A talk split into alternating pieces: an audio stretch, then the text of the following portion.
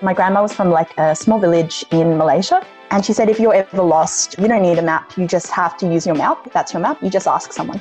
You shouldn't shy away from challenges. Why don't you just ask a question and find out how to do something? You probably will grow because you took a chance. If you're not feeling stupid at least once a week or something, you should be concerned because are you growing?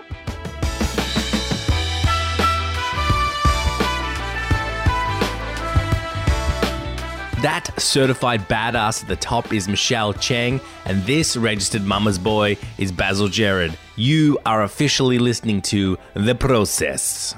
Michelle May Sweet Cheng, a dope name for a dope human, is a media advisor and television presenter. She does the journalism, she does the writings, she does the presentings, and most recently, she does the foundings. She's founded her own startup called Same Page. It's a dating app. We talk about Michelle's insane resume and her consistent MO of having a crack. Her life has had lots of fun twists and turns, and this conversation took exactly the same path. This podcast is brought to you by the random jelly bean I just found on the floor. Will I eat it? Probably not.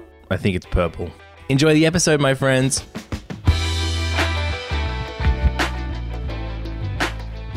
Journalist, so I'm always on the other side of the interview. It's interesting to be on the like, the flip side. Talking to like a journalist or someone in marketing or comms, it's like they just know what you're after. it's like cheat code. Yeah, I guess I guess so. But I mean, if you just want to come to the table and have a genuine conversation, you can take your journalist hat off, I guess. I don't know how to pitch it because my friends have a podcast and they kind of they kind of pitch it as a conversation and it is and they ask questions. If i look at my general conversations i probably do too much of the heavy lifting. I don't want to look at like the the split it'd be like 60 40 or something. So I try and take more of a back seat and make it a, an interview. So I don't know. Are you are you pretty comfortable with doing this kind of stuff? Being interviewed? Yeah. To be honest with you, I run a writing class. As a portion of that, I teach people how to either interview or be interviewed, right? And usually I find people have one role in which they're more comfortable. So for me in my everyday life, I, I definitely feel more comfortable being the questioner. Yeah. Uh, so so like you with the 60-40 split, I find I ask a lot of questions. Hmm. I really enjoy getting like the most out of people. But but at the end of the day, when when you operate in that role, you're not letting people get to know you as well as you could, right? Because you're controlling the conversation. Uh, how much of your background in law and stuff helps with your questioning? Oh, so I studied law and I practiced briefly uh, in, in a boutique firm. I uh, divorced a couple, sexy French couple. And I, no, seriously, I was like, I, I rocked up at court and she's like wearing this like little green suit and he looks like a silver fox and they're speaking in French. And I'm like, oh, you're all so sexy. Why are you getting divorced? You know? Yeah. Yeah, mm, damn. but yeah, no, I, I did that. I just tried it out for a bit and I found law wasn't for me because you're not really operating with people on an equal level if you think about it, right? Um, so, say someone comes into a law office, they're probably not going through the best time in their life. And when you represent them in court or against another party, you're in an adversarial role. So, you're, you're doing these questions, and I, I mean, I guess you are coming into it trying to get information and also trying to build a case for your client. But I, I didn't enjoy it that much because it was too restricted, if you know what I mean. Yeah, totally. So how long did it take you to come to that realization? Oh, I just I just studied and I did like one contract that was like three months and I was like, bye bye, I'm out of here. Was there ramifications to that? Did you feel any pressure to stick it out? Not not really. Like for me, like when I when I started law, I didn't really do it because I wanted to become a lawyer. I just thought I think it would give me a good set of skills. Do You know what I mean? That are transferable to other areas. Yeah. Um, so, I, I mean, in terms of like that questioning skill set, I think when you study law, you do learn how to analyze um, like pretty complex situations, how to break it down, and how to think really logically um, in a structured fashion. And I, I, think that is quite transferable to journalism and um, and other areas of your life. You know, problem solving. Yeah, hell yeah. Kind of in prep for this interview, you sent me through your resume, and I, I want to put it out there. I'm just uh, like, I'm glad I was in a good headspace when I read through it because talk about overachiever. Holy shit. You have done so much. So, international studies to law, a diploma of legal practice in the Supreme Court, and then you scroll down a little bit and you're a panelist on a game show. Make that make sense to me. Tell me, tell me the backstory. Oh yeah, it's um it's a bit of a, a wild uh, journey. I guess like yeah, I did that thing. You know, you study at uni. Um, I just did an arts degree. Then I studied some law, and I was like, oh, really in debt now.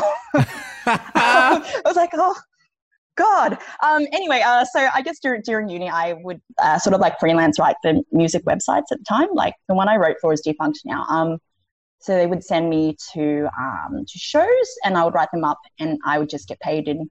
Oh, well, you got to see the show. Um, but this, that, was, that was cool. But um, I, I guess my attitude has been always have to have a crack and see what happens, right? So I guess when I when I finished law, like the, the economy was actually pretty bad, and I had a lot of friends like myself who found it really hard to actually get a, a position in the law. So I just took like a, you know, short contract, tried that out. It didn't work out for me. It wasn't my thing. So that year was kind of crazy. I think I had like four jobs that year and I kept on getting fired from like all of them. oh my God. What do you mean? Yeah. Tell me. You can't just say that. Give us more. Well, it was just like kind of um, a bit of a shit year. Do you know what I mean? Like when people say, oh, you graduate from uni, just like keep trying. Things will work out in the end. Sometimes it takes a long time for things to work out and you have to really push through. So I, I, I finished that law job and I didn't know what to do. Then I started working for this really unusual real estate marketing company. but it was strange. It was, I, I, I, won't name the company, but their business model was premised on renting out office space and hiring women and uh, forcing them to wear like pantyhose, makeup, and smile all the time to clients. God. Yeah, but I, I mean that. Yeah, I, I, I went in the company, but it was really interesting in that I guess I learned some marketing skills. But what would happen is I would ask a lot of questions, like, "Oh, how do I do this and that?" And I was told to stop asking questions and smile more. oh, Jesus. So, so that, that that didn't work out. Um, then I became a cocktail waitress because I was like, hmm, "Yeah, sounds fun." And that was pretty cool. It was in this bar, and they ran a lot of like jazz and funk music, I guess, like live gigs. So that was like super fun, really nice people, and it was just it was just cool to do something a bit different and experience some nightlife. And then I worked on the Royal Commission into Child uh, Sexual Abuse, actually, for one of the churches, reviewing cases, which was um, really uh, quite quite heartbreaking. That was a short term contract, and, and and then I came to the end of that year, and I was exhausted. I was like, oh my God, I've been hustling the whole year and nothing worked out. It was just like quite depressing. So I was um, sitting at home unemployed and watching TV, right? So I I always liked um, playing game shows and doing quizzes and such when I was a little kid. And I, I, watched like The Chase and I was like, oh, you know what? Like I could probably apply to be a contestant. I mean, I'm like unemployed. I'm covered in chip crumbs. What am I, am I doing with my life? Yeah. I applied. I went on the show as a contestant and I won like a not insignificant sum of money. And I was like, oh, stuff it. I just, I just bought a one way ticket out of Australia and just traveled for a bit. That's awesome.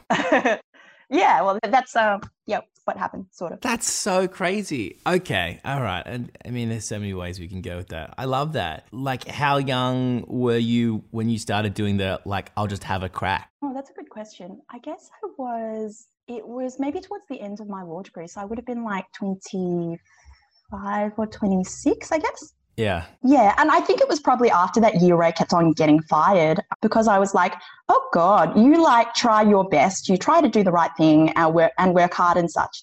And sometimes it just doesn't work out. So stuff it. Just have a crack. Yeah. Okay. Yeah. You know, the worst that can happen is you get fired, get a new job, try again. Yeah, yeah, totally. Looking at your crazy laundry list of achievements on your CV, there's lots of there's lots of volunteering and tutoring and mentoring. There's some TEDx stuff in there. So, like, what's that? Do you do you, do you have to be doing a thousand things at once? Yeah, I, I think so. I was actually talking to a friend about this the other day because what what will happen is uh, often like I'll try and juggle several balls at once. I like to be stimulated. I like to be challenged and like the worst thing that I can imagine for my life. I mean, apart from like, you know, abject poverty and um, really horrible things like that, is just to be not trying, just to come home every day, sit at home, watch TV, and just not try for something more bigger or more beautiful. Do you know what I mean? Yeah, 100%. So why I do all these other things is I guess with the volunteering and like like uh, teaching and that sort of thing, I feel one thing that's really important is to try and make connections with other people. And say for, for instance you know you're a videographer you're a podcaster maybe you might take it for granted in your own life that you love having conversations and, and getting the best out of people right? But for for many people they they must really admire that right? They think how did how did basil get to that stage? I wish i could learn from him. So i think when you connect by volunteering or teaching you give yourself a chance to um I guess hone your craft by sharing it, but also learn from other people. So what, what I've done with one of my close group of friends they have like a range of skills. So one is a firefighter, one is a poet, one is a lawyer. I said, you know what would be cool? This was this was before lockdown. I was like, you guys know like a lot of super cool stuff. I would love to learn from you. So we have our normal catch ups, but maybe like once a month or something. One of us will sort of like run a class on our different skills that we have. That's so cool. you you could do it with your friends. Yeah. You know a lot of really talented people. Everyone's got something to teach for sure. That's really cool. It's like Skillshare, but like for real life Mm. and uh, for your friends. I like that. I really like that. Why is that you that's coming up with that that spark? Um, as in, You're bringing your friends together. You're you're being like, I can do that. Like, where's that green light come from? mm, well, oh, okay, that's interesting. One of the things I get the most joy out of is connecting people Yeah, and helping people find good connections. You know what I mean? totally. Yeah, because like, say you were going to uni, uh, that's cool. You're meeting a lot of new people there. Then you go to work. Maybe you have like one hobby. Maybe you do like I don't know, bike riding, whatever. You're not really getting too many opportunities to meet new people. Like, say when you're in your early 20s, your friends will have house parties and you'll mix around a lot. But I think, I'm not sure what the age is, perhaps past 26, 27, people start being like, oh, you know, I'm settled in my job, I have my partner, I have the way I like to do things. And they, I, I find they start closing off their circles and, and turning inwards Mm. whether it be to create their own family, which is which is a beautiful thing, or to focus on their existing friends. It's like their circles contract. So when you at that age and you see a lot of people in your network, focusing on their, their existing circle, it, for me, it, it, I, I just want to keep my, my world really open and keep meeting people.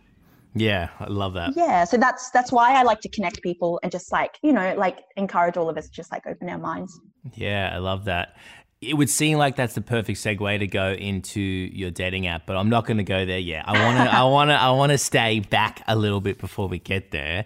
You've done a lot of writing. You've done a lot of humanitarian work. You've worked on some big issue stuff. I think. Where does that pull come from? And and for you, is it the natural progression from writing about music festivals then to writing about refugees that have no citizenship? Tell me about that kind of progression.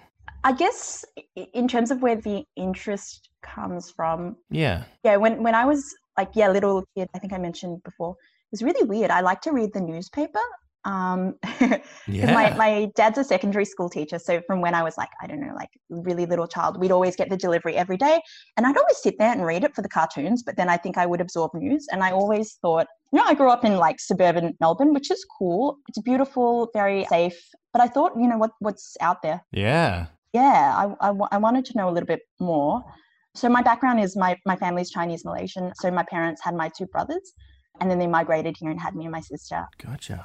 So i guess yeah as, as a child it, it, every now and then we'd go back on trips to malaysia and singapore so i've sort of always had my foot in two doors and i always wondered how our lives would be different if my parents had never come to australia Mm. so th- with the refugees, I think I'm really passionate about that because I think, especially in Australia, we have so many resources. And I mean, apart from the First Nations people, everyone who has come here was an immigrant, right? If you really think about it. Hmm And, and, that, that, and that's something that might anger people if I say that. Don't tell Carrie Ann Kennelly. Uh, Um, she'll be like, You're just like Yumi. no. uh, no, but um, I, I, th- I think it's really important to welcome refugees and you know migrants in with open arms because we have so much abundance here, and uh, like w- what life you end up with is is just all a matter of chance and a matter of lottery, right? Yeah, for sure. Yeah, and and, and I just think that. Say your life was, you know, you're a refugee trying to come to another country or a migrant or something. It's actually really difficult. Like I think, like say, and I don't think anyone wakes up thinking, I need to leave my homeland. Why would you want to, right? If your family connections are there, your culture is there, everything you know.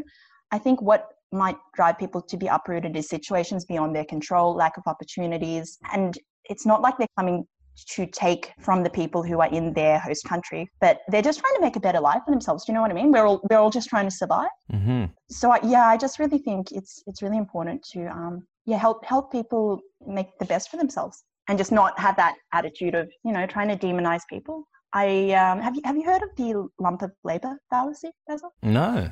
Mm, okay, it's it's pretty interesting. Like now and then, I like to read economics books, but I think I heard this in a podcast or a TED talk or whatever. Um, but it's, it's the fallacy that um, there is a lump of labor in a society that can be that can be done right. So, say you have uh, migrants or guest workers from other countries coming in, and the people in the existing country will say they're going to take away the jobs because there is a lump of labor that is available um, so it, it, sort of like creates this like hostility, and and there's other situations in which it, it can create like um, hostility, I guess. But if you think about it, like say you had people coming and doing jobs that other people might not want to do. Let's let's say for instance Uber driving or something like that, right? Yeah. Uber driving, or maybe working in potentially some sort of like um, massage parlor or what whatever, right? Mm. When you have people who are coming in from other countries, they would genuinely do these jobs at lower wages than local people, right? Mm. Meaning that the local people have more discretionary income from what they're saving on spending on an Uber or on a massage parlor to spend in different areas of the economy, like thus creating other jobs. Mm. Yeah, so I thought that was crazy. I was like, that's cool. I hadn't thought about it. Like mindset wise, to, to think that there's finite jobs, and yeah, I think that that is kind of crazy. But it's out there. It's a pretty common belief to be like, well, what are the rest of us going to do? Yeah, totally. The lump of labor, though, I never heard of that before. Yeah, I, I might have butchered that. Sorry to any um, No. we got a couple that listen in. I'd love an economist to listen to the process. That would be amazing. I put your stuff all the time. Don't don't stress. Okay, that's pretty big though. Like so to work on the Royal Commission and then to I'm sure you've done more, but I just I just read what was on your CV the the Manus Island stuff and um, the Malaysian parliamentary election. What comes first, the chicken or the egg, in terms of say the issue, wanting to write about, wanting to do something like it's a big undertaking. Like how how how did you approach those? Well, I guess I was really lucky. So after that uh, horrible year, I kept on getting fired. Yeah. I was like, oh god, I can't really lose much. So I went on my uni job portal and I just typed in journalist, and there was only one job that popped up. It was this unusual job uh, to be an assistant reporter for a foreign correspondent from a Japanese newspaper in Sydney. Yeah. Yeah, so I was like, sure, why not? They can only fire me or reject me. Sure. Yeah. yeah, so I was really lucky. Um, so I flew up to Sydney, was amazed by the Harbour Bridge. It's a really cool- and then I, uh, yeah, I did the interview, and luckily the bureau chief decided to take a chance on me. So that was almost two years I was in that job with two bureau chiefs.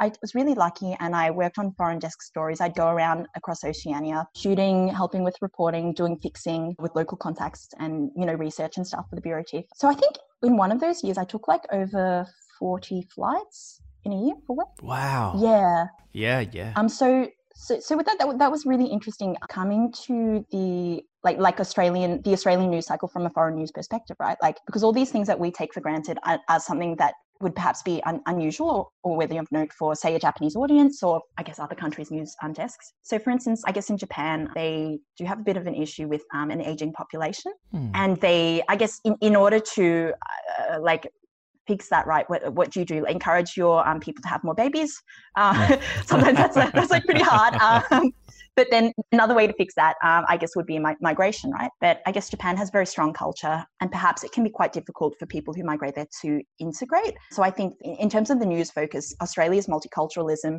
and how we've integrated different waves of migrants was quite attractive as, as a news story Mm. I was watching an SBS ad the other day and they're like, yeah, we have coronavirus information in like 60 plus languages. Like, can you imagine that? That's that's crazy for a government Yeah. to pour that many resources into that, right? 100%. That is crazy. That's awesome. yeah, it's and like how much money does that cost? Oh my god. Yeah. I feel like SBS would be so fascinating to, to work at. Yeah. Oh my God. So, where did you get the confidence to be like, uh, yeah, I'm going to be a journalist? Mm. Maybe, maybe I'm not seeing something here. I understand that you're writing articles like all of the way through uni. Where does the switch get flipped? Do you know what I mean? Like, Yeah, no, no. what am I, what, what am I missing there? Uh, I know I'm picking up what you're putting down. I, I think because I, yeah, I studied IR, like arts at uni, Yeah. but I, like, a lot of my friends were journalism students. So I think one day I was like, oh, that sounds quite interesting. So I just said, how do you do it? I just asked one of my friends, like, what do you do? Like, how do you find people? Yeah. I think it might, it must have been like, I don't know, like a 10 minute conversation. And I thought, you know what? I could have a crack. Yeah. So I just thought, well, like, I think in life, you know how people are like, oh, I'll never do this thing that I want to do because it's hard and I won't be good anyway. But I'm like, have you tried it? Yeah. Do you know what I mean? Like, Yeah. Yes. it's it, like at the end of the day, it's just it's just one email, and all you have to lose is your self respect. So so you were like, fuck it. I, I'm like, I could, I could be a journo. yeah, yeah, sure, why not?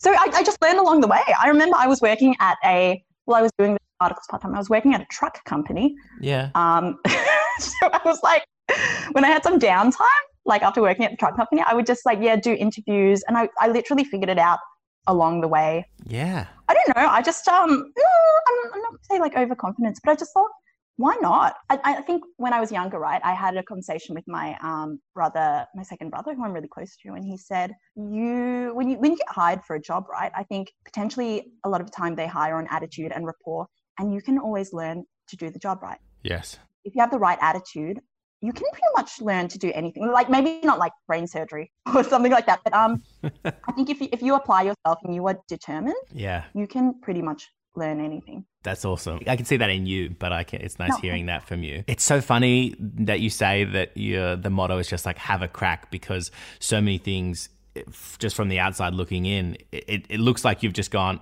yeah, I'll have a go at that. I'll have a go at that. Yeah. So tell me about then writing for the chase and then being on Think Tank. That is that another moment of I'll I'll have a crack. I'll have a crack. I'll have a crack. Uh, yeah. Well, actually, while I was working at the Japanese newspaper, I don't know why. Maybe they kept footage of when I was on the chase as a contestant, but they produce producer randomly rang me one day. I think they wanted me to be one of the chasers, actually.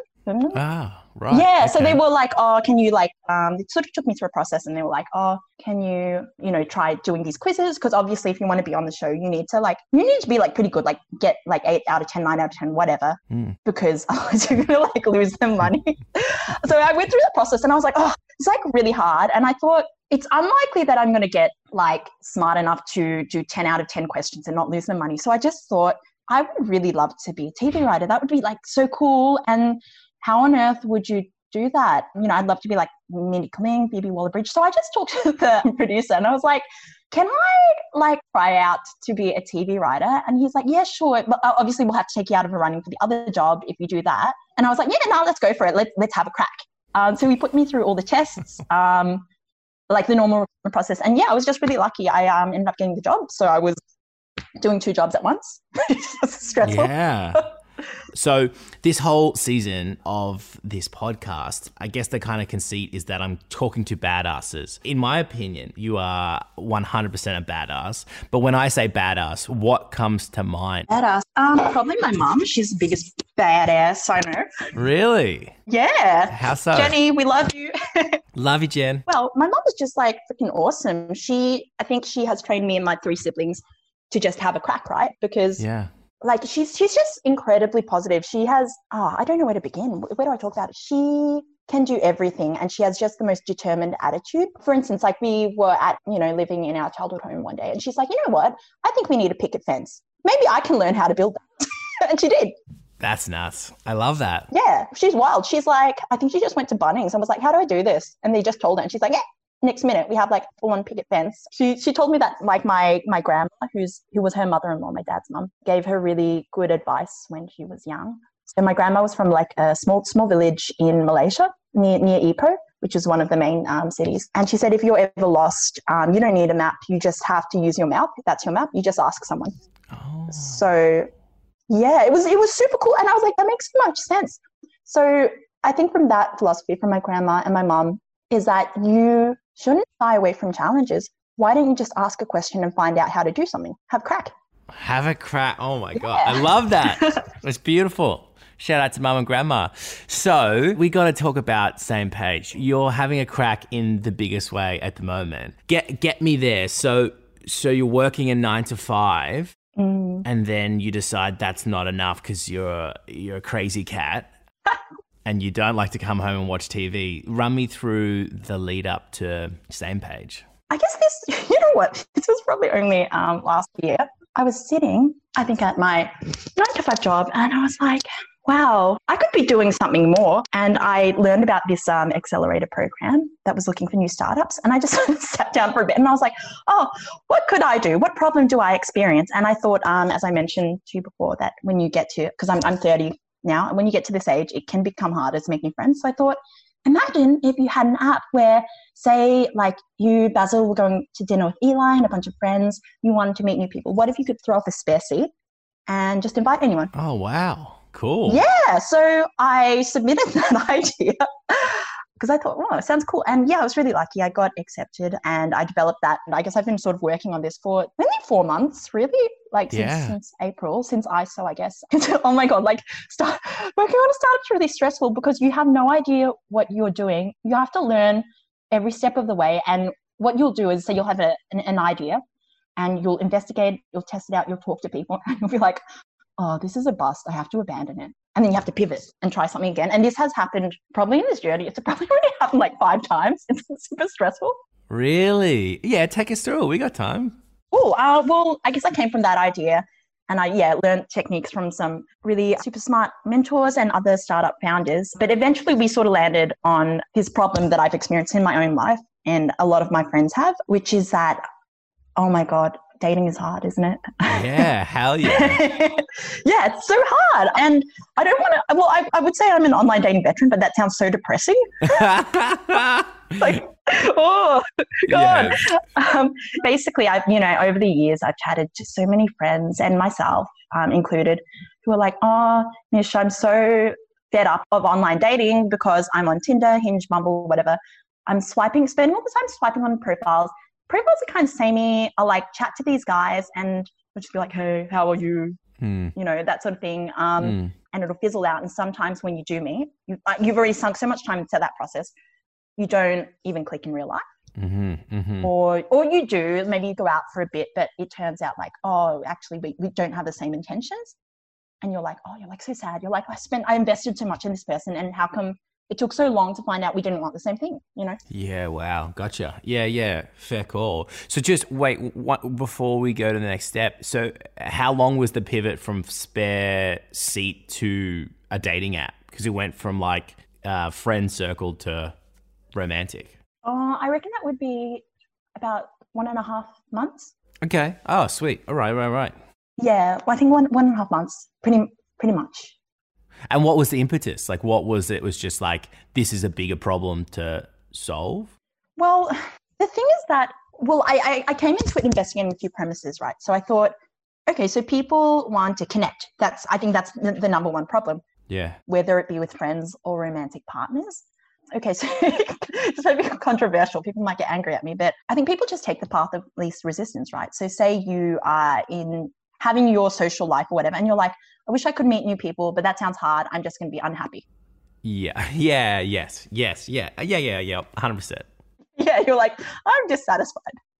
yeah. It would be nice to have like a new best friend, but I don't want to put any work into it. So I'll just put up with this shitty relationship or friendship or yeah, yeah, yeah, for sure. yeah, totally right. It's like, well, it's just like lack of better alternatives. Um, but I thought with making friends, it's hard to be objective, right? Because I suppose like I, I think you would be similar to myself, Basil, but I'm really extroverted. I love meeting new people. I love getting out there. But I think some people they're quite they're actually quite happy with the friends they have, which is which is great. Like it's Yeah. just not a source of that's not something they want. But I thought but what is more universal is I think people really don't want to die alone.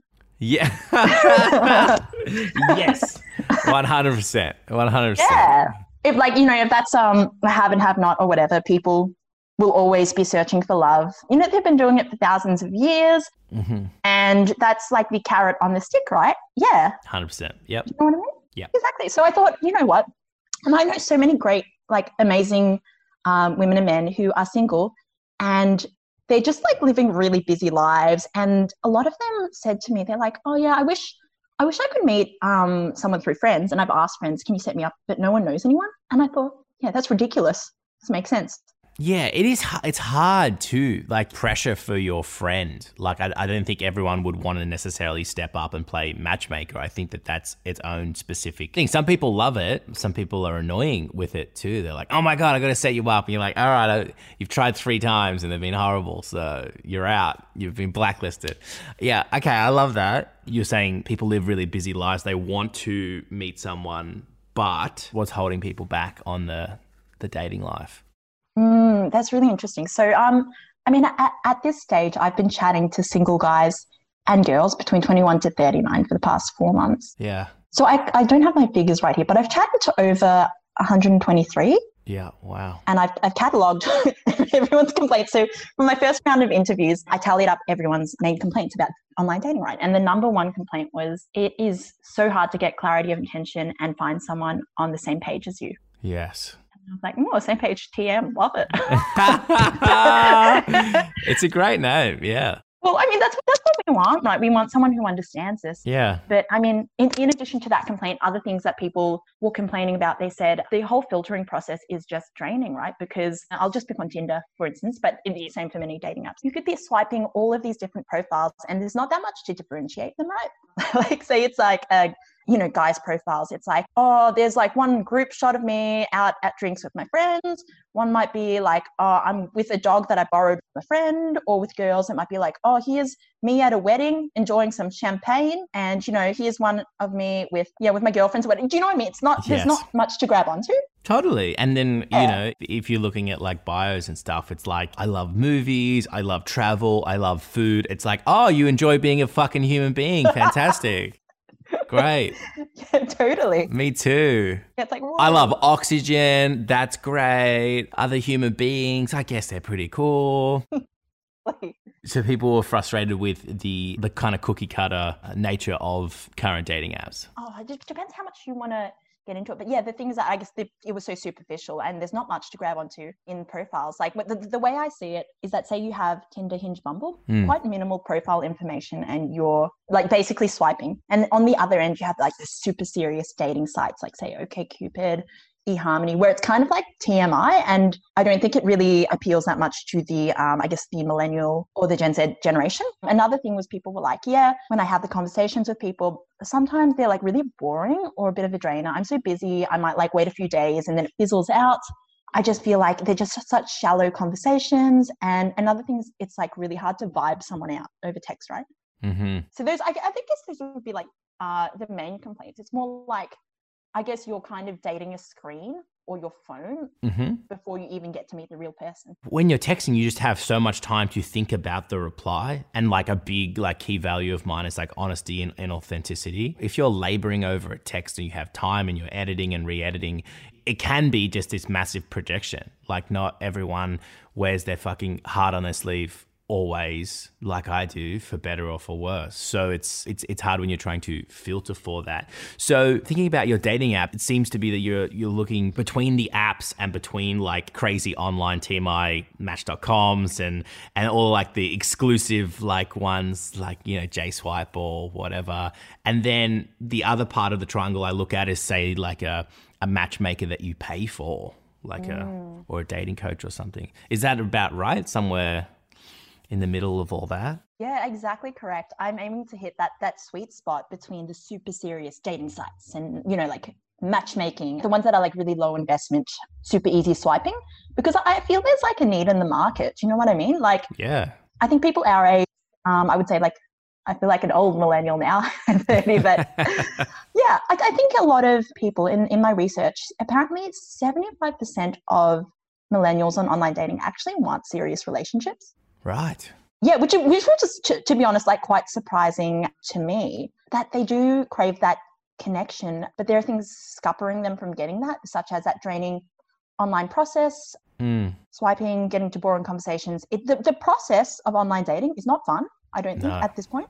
Yeah, for sure. I feel like there's the initial excitement, but it fizzles pretty quickly and becomes more of a chore, you know, at times. So, is there a push for you to kind of shorten that online process and make a first date happen quicker? Yeah, correct. I mean, currently I'm running beta tests. Um, where I'm setting up male and female beta testers on virtual dates. And yeah, so and a shout out to all the listeners if you want to join. Ayo. Hit me up. Yayo. I think the premise for me is I, I want to save time for people, Yes. right? Yep. I think that when you text people, as you said, you can think out what you're saying. Um, there can be a delay. And I don't think it's ultimately that information rich. So It's not really, yeah, that info rich. So right now I'm trying a variety of methods to see how we can get to that point of connection or assessing compatibility quicker. Mm. Right, right now, um, we are beta testing uh, video video call dates where you do a variety of activities. So there's a few that we're testing. Um, so one would be online games. Some are getting to know you games, and I have actually built um, an escape room. Oh, sweet. yeah, That's very cool. yes. I mean, the, I guess the premise for this, um, Basil, is I think perhaps if we, um, especially during COVID, it's a bit of an opportunity. We're so used to being on video call and Zoom, people have lost a lot of that self consciousness about it.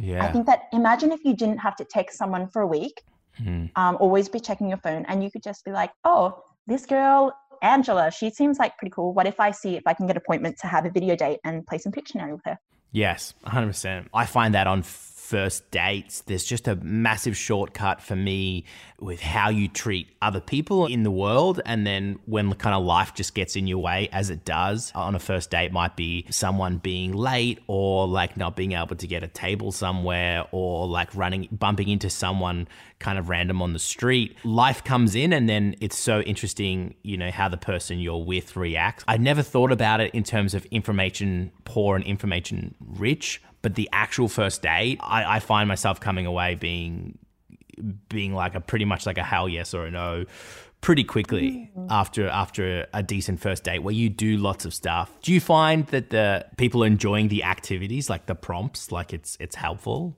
Um, so far i've yeah so i've run one round of beta tests it, the, the results were actually quite quite surprising Okay. because what, what i was thinking is that say as you mentioned so you're on a real date in real life. You can see how your date reacts to a variety of situations but how do we simulate that during covid when we can't physically be around one another? Totally. my premise is that say you are doing a shared activity with your date, whether it be a game, escape room, or something, you have more opportunities to see how they react to like minor annoyances, hmm. difficulties, and um, you can assess their personality a little bit. I need to sort of look into it a little bit more, but it seems that with a little bit more information in the profile, you have more to talk about with the person on the date. And by having some sort of activity there, it takes the pressure off, right? It's not, it's less like a job interview and it's more like, okay, so say you were going on a date with that fictional Angela that I Mhm. mentioned before. Maybe you have like two hours on a Tuesday or whatever, and you're playing games. You're like, even if it doesn't work out with Ange, I probably still had fun playing a game, right? totally. Yes. Yeah. So it's it's like kind of less of a waste of time because there's like another incentive wrapped up in the date. You're getting to know someone, but you're also doing a fun activity which has value in of itself. Yeah, and like you were saying earlier, like it's funny because I was like, oh, so you've moved away from the spare seat idea, but really, like it's the opportunity to make a new friend. Tell me about compatibility. Compatibility. Oh my god. Okay. Well, um, yeah, no, no, that, that that's really interesting to uh, get into that, Basil. I think I've I've interviewed all of these people, these 123 plus people I've chatted to about what is a good connection for you. Yeah, You know, when was the last time you met up with a romantic interest yeah, and you felt like this is a strong connection? And the common the common theme that cropped up is the conversation flowed. I didn't know where the time went. And I just felt like we were vibing. Like she got my sense of humor, he got my sense of humor. We escalated. And I was like, oh, okay, that's super interesting. So that's that level of connection. How important is humor? Like, I would say maybe two or three of your questions were trying to suss out people's sense of humor. I've never seen that before. Tell me about that. Oh, actually, I can tell you a bit of the findings. Go for it. so I have to like I have to quantify this properly, but um, just from my trends analysis, I did a second round of interviews after the first set with just men and then just women. So I sort of batched them so I could see more patterns. Right? Do you want to know what women complain about Yeah, totally. when men approach them?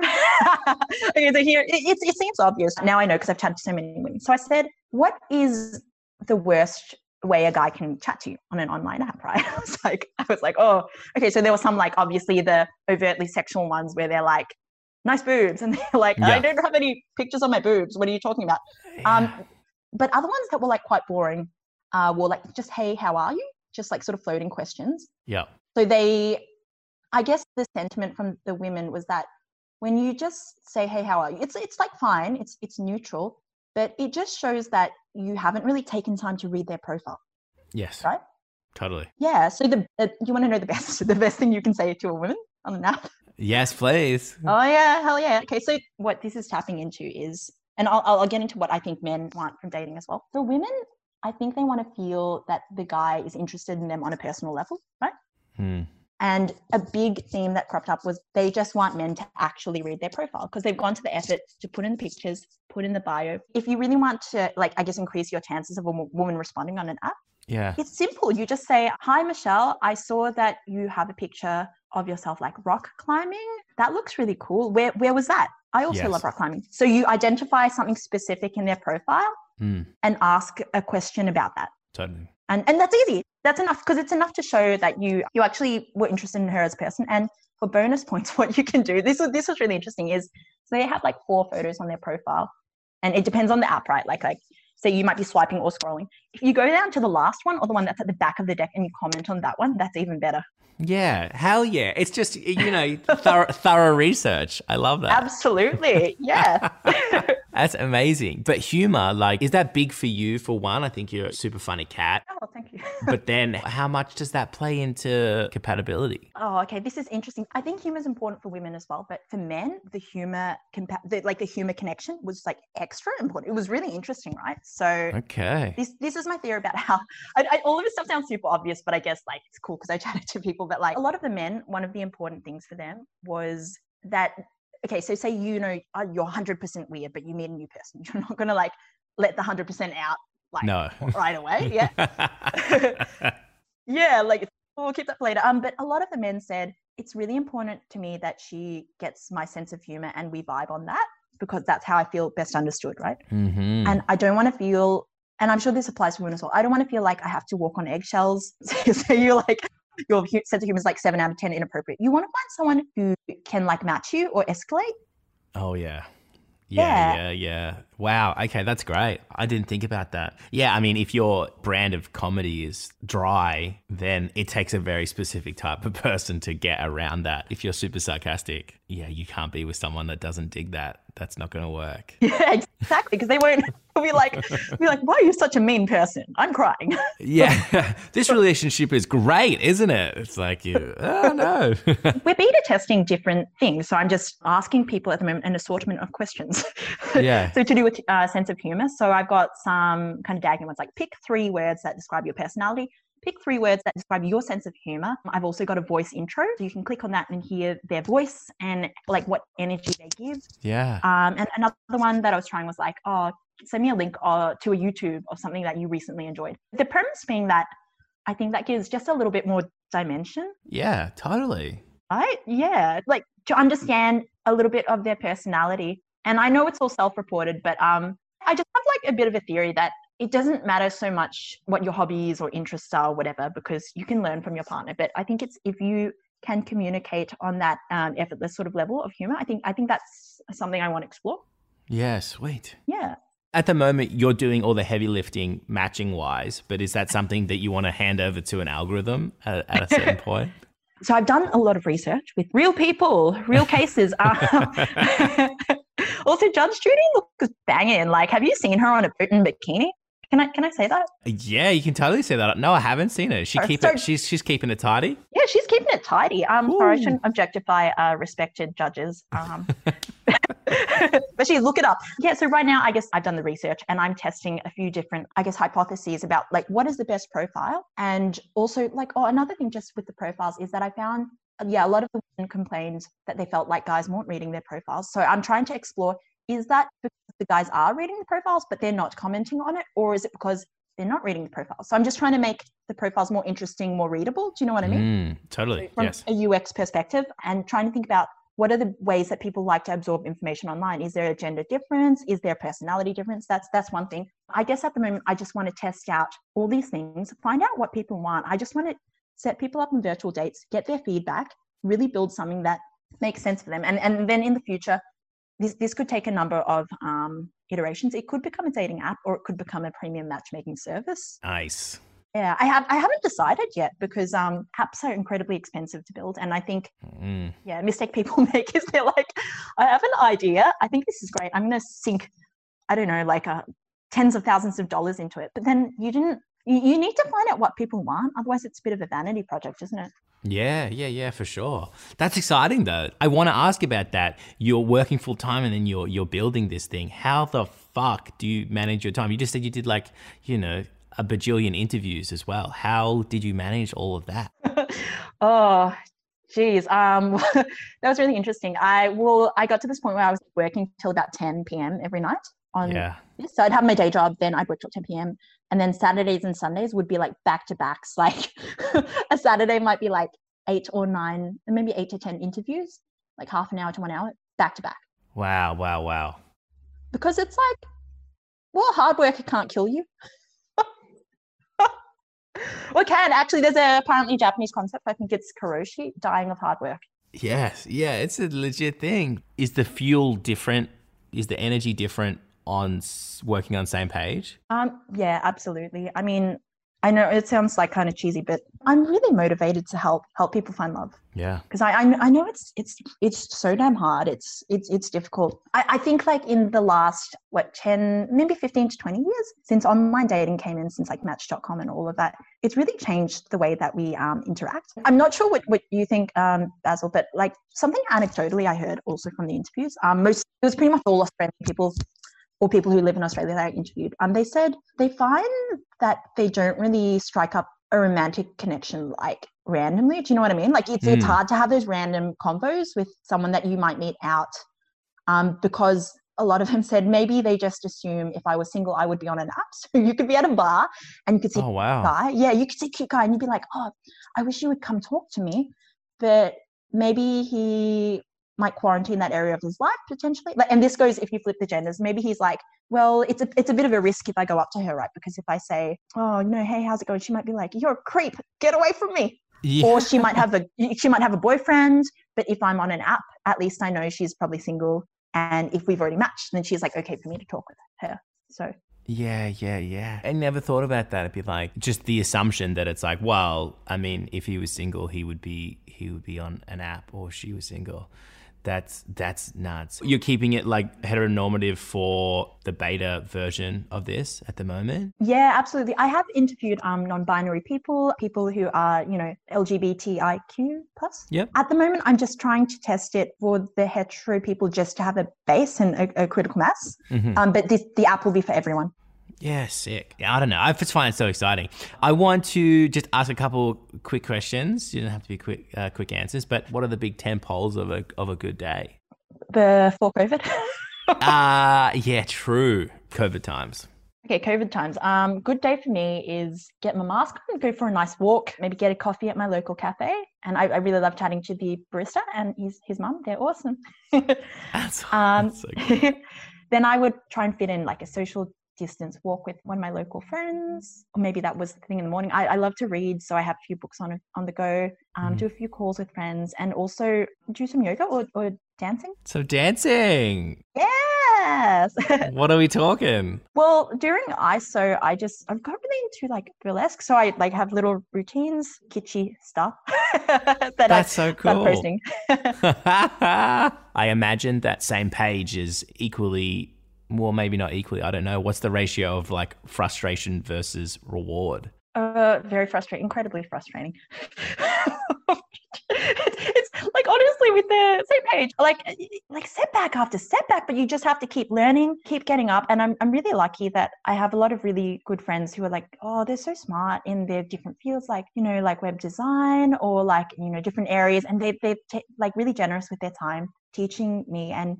This also sounds cheesy, but it's a really humbling process because I feel stupid every day. Did you ever feel that? I just I feel like a moron every day.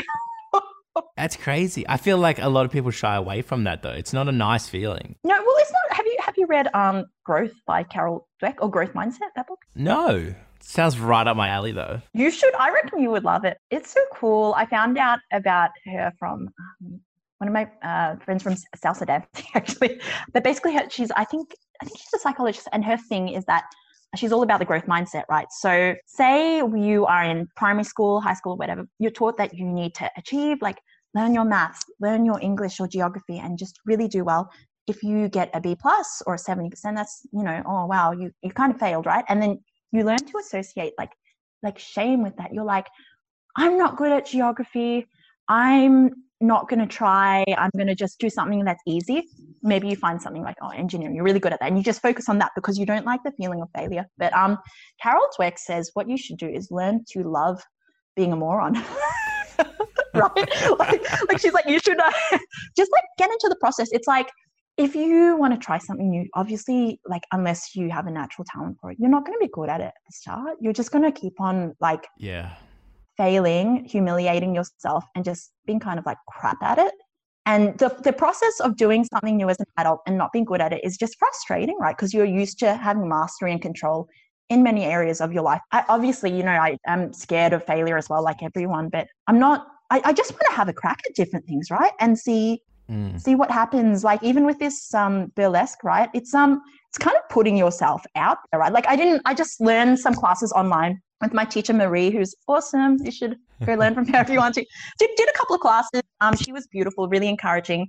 And then i started watching some youtubes and i just really enjoyed it. I just practiced. Yeah and i've been posting some videos. And like look i'm not the best. I'm probably like it's probably quite awkward and embarrassing but i thought if you put yourself out there you keep trying you keep being bad at it, but you probably will grow because you took a chance. So I'm like, yeah, I'm going to just keep trying to do that and just other things in my life. And if you're not feeling stupid at least once a week or something, you should be concerned because are you growing? Yeah. Wow. That's awesome. I'm wearing a Seek Discomfort hoodie. It's uh, oh, cool. I mean, it's the same thing. Trying something new is 100% outside your comfort zone because you you're probably gonna fuck it up. You're probably gonna look like a goose, and that's yeah, that's not a nice feeling. And also, the comfort thing comes in because it's it's easy to turn towards things that you, you just know how it's gonna go. It's like, well, we could try this new place, or we could just go to this place that we know we know what we're gonna get. Yeah, it's comfort versus discomfort. I love that. Hey, we need to get into a bad day though. What throws a spanner in the works for you? Oh, okay. You know how sometimes you just wake up and you're just in a shitty mood some days? Yeah, yeah. Some some days I just feel like, oh, I've been working so hard, I just feel freaking burnt out. And you hmm. just feel irritable and you're like, everything sucks.